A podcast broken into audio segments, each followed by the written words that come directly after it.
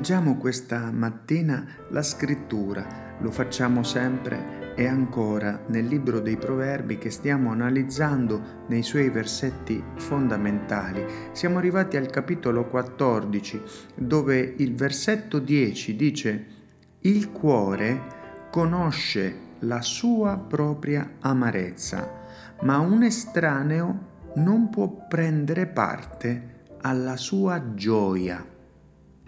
Come in molte parti della scrittura, soprattutto nel libro di Proverbi, Dio mette in un singolo versetto in relazione due sentimenti contrastanti ed opposti. La relazione in questo caso è tra l'amarezza e la gioia. La parte in comune è il fatto che il cuore è l'unico che può sentire dal vivo direttamente sia l'una, l'amarezza, che l'altra, quindi la nostra intima relazione con questi sentimenti.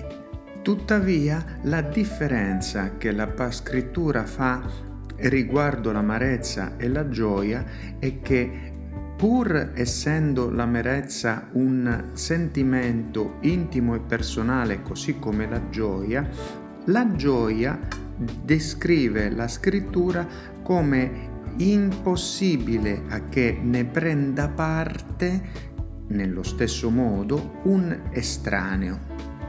Perché alla lettera dice un estraneo non può, quindi se la Dio dice non può, non può prendere parte alla sua gioia, alla gioia che vi è nel cuore.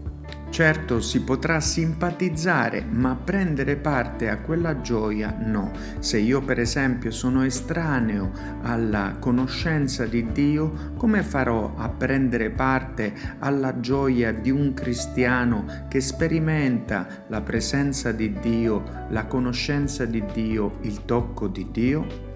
Allo stesso modo posso simpatizzare con la gioia di un matrimonio, ma essendo estraneo alla famiglia o essendo estraneo a quella coppia che si sta sposando, non posso prendere parte a quella gioia perché prendere parte significa eh, avere lo stesso una porzione di quella gioia.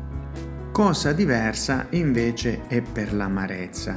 Infatti ci sono tanti episodi della scrittura che descrivono la situazione di angoscia e di amarezza dell'anima. In questo periodo quante persone sono amareggiate per l'isolamento, per la paura, sono angosciate da qualcosa che non riescono a capire e magari anche da atteggiamenti discriminatori nei loro confronti? Se non dalla malattia stessa, cioè dal dolore stesso?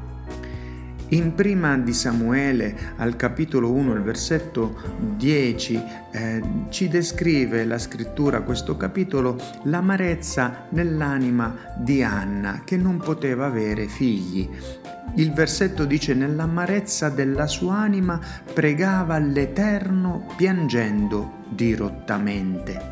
Che bello che tu nella tua amarezza, nella tua angoscia, possa prendere come me esempio da questo personaggio biblico che prega all'Eterno, confida all'Eterno la sua amarezza, perché l'Eterno è l'unico che legge tutto il cuore, che conosce veramente i pensieri del cuore e piange dirottamente sì, ma in presenza dell'Eterno, piange al Signore. In questo caso biblico, vicino ad Anna nel Tempio, c'era il sacerdote del Tempio e lì, mentre essa prolungava la sua preghiera davanti all'Eterno, dice la scrittura, e lì stava osservando la sua bocca. Anna parlava in cuor suo, soltanto le sue labbra si muovevano, ma la sua voce non si udiva, per questo Elì pensava che fosse ubriaca. L'uomo non può entrare nell'amarezza del cuore, non può leggere il cuore come il Signore, sia nel caso della gioia che dice non può prenderne parte e anche inizialmente nel caso dell'amarezza Tuttavia, l'amarezza ha un potere diverso perché tutti noi esseri umani abbiamo provato cosa significa l'angoscia e l'amarezza in misura diversa. Per questo abbiamo opportunità non solo di simpatizzare mm, con l'amarezza degli altri, ma anche, se abbiamo il giusto grado di empatia e sensibilità, di prenderne parte. Questo accade in prima di Samuele al capitolo 1, quando Anna rispose all'Eterno dicendo no, Signor mio, che bello il rispetto verso il suo conduttore. Io sono una donna afflitta nello spirito e non ho bevuto né vino né bevanda inebriante, ma stavo effondendo la mia anima davanti all'Eterno. Non considerare la tua serva una donna perversa, perché è l'eccesso del mio dolore e della mia afflizione che mi ha fatto parlare finora.